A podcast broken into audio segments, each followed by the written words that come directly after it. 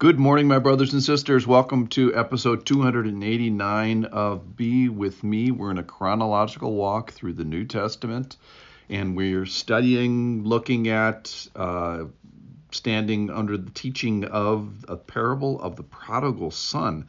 And in it, we find uh, a guy who has a zipper management problem, and then he has a money management problem, and then he has a relational management problem and basically, uh, we threw him under the bus because he was swallowed by his sexual stupidity and the hookup culture of his day. The scripture says he was devoured by it, which is just a great word. He takes what is not his to take and uh, pays for it in, in prostitution. The money doesn't make it any better, makes it worse. And we find that he is devoured. The money, his money is devoured, his relationships are devoured, his pride is devoured eventually. And today we're going to find out what happens to this guy. So the title for today might be uh, The Bravest Knucklehead in the World, or uh, I'm thinking maybe the three most important relational words in history, or maybe an illumination of my sin. Here's where I'm, i want to go with this. Uh, it's about repentance, and repentance is a, a kind of a three step process. Uh, sin is a three step process, and repentance is a three step process. Uh, number one, just for big categories, is thoughts. Then number two uh, is actions, and number three is feelings. So uh, turning, repentance is turning, and so it's changing your your head and it's changing your heart and it's changing your your hands. The head part is your thoughts, the hands part is your actions, and then your heart part is the feeling. So let's go to the story and read about these, and I'm, we're going to put what happens to this guy in those three categories: his head, heart, and hands. Head, hands, and heart. Uh, and he said, There was a man who had two sons. This is Luke 15 12 now. And the, the, younger of them said to his father, Father, give me the share of the property that's coming to me. And he divided his property among them. And not many days later, the younger son gathered all he had and took a journey into a far country, and there squandered his property on reckless living. We find out later it's he devoured his property with prostitutes. Verse 14, and when he had spent everything, a severe famine arose. So we find this guy uh, making plans. So he, he has this whole sinful process, or at least the, the big parts of it, planned out. You know, get the money, go away, and probably go into jump into sexual sexual dalliance. And he has that all planned before he goes, and then uh, then he goes and he spends everything. So those are those are his actions. My thought was uh, like I wonder how big this inheritance was. Was it a you know was he Bill Gates' son or something, and he has to spend through this huge thing? So we don't find out uh, how long this took, but we know that it it goes to the end. He spends everything. Verse 14: A severe famine arose in the country, and he began to be in need. So he went and hired himself out to one of the citizens of the country who sent him into his fields to feed his pigs. And he was longing to be fed with the pods that the pigs ate, and no one gave him anything. And then, real important part of the story here, verse 17.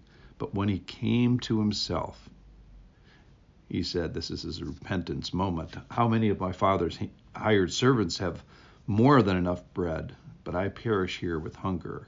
I will arise. And then he decides what he's going to do. I will arise, go to my father, and he plans out a speech.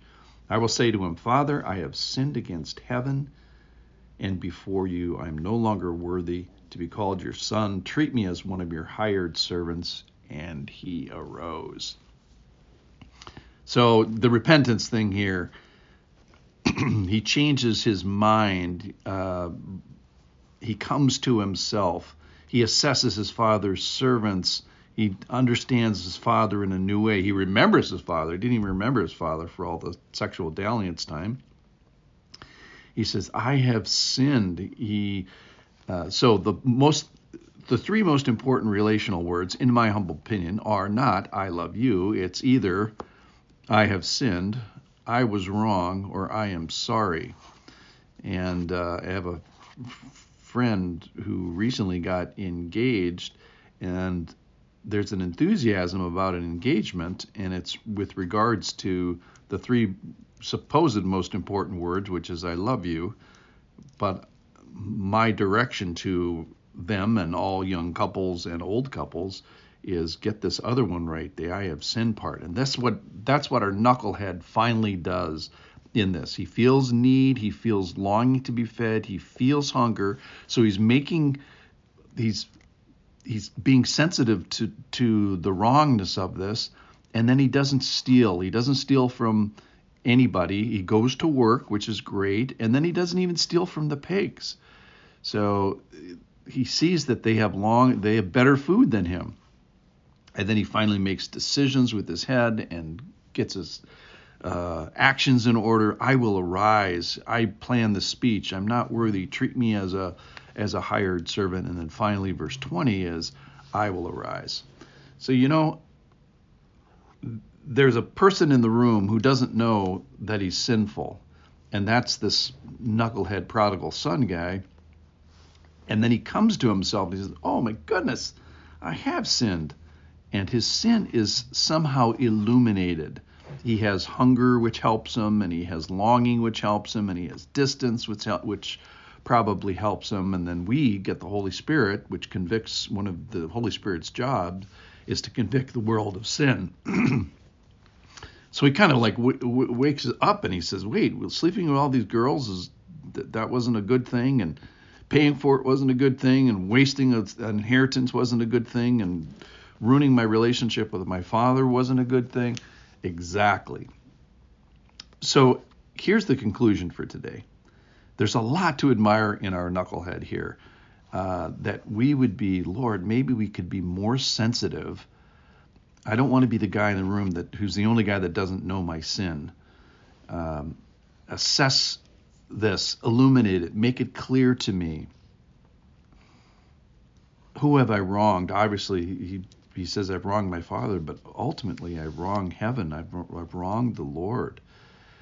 His uh, David, King David, it said his sin struck him, and this is a great word of repentance here, is when he came to himself.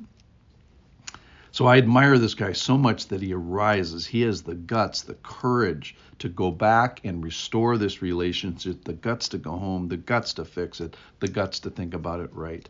So our knucklehead has become the hero of the story.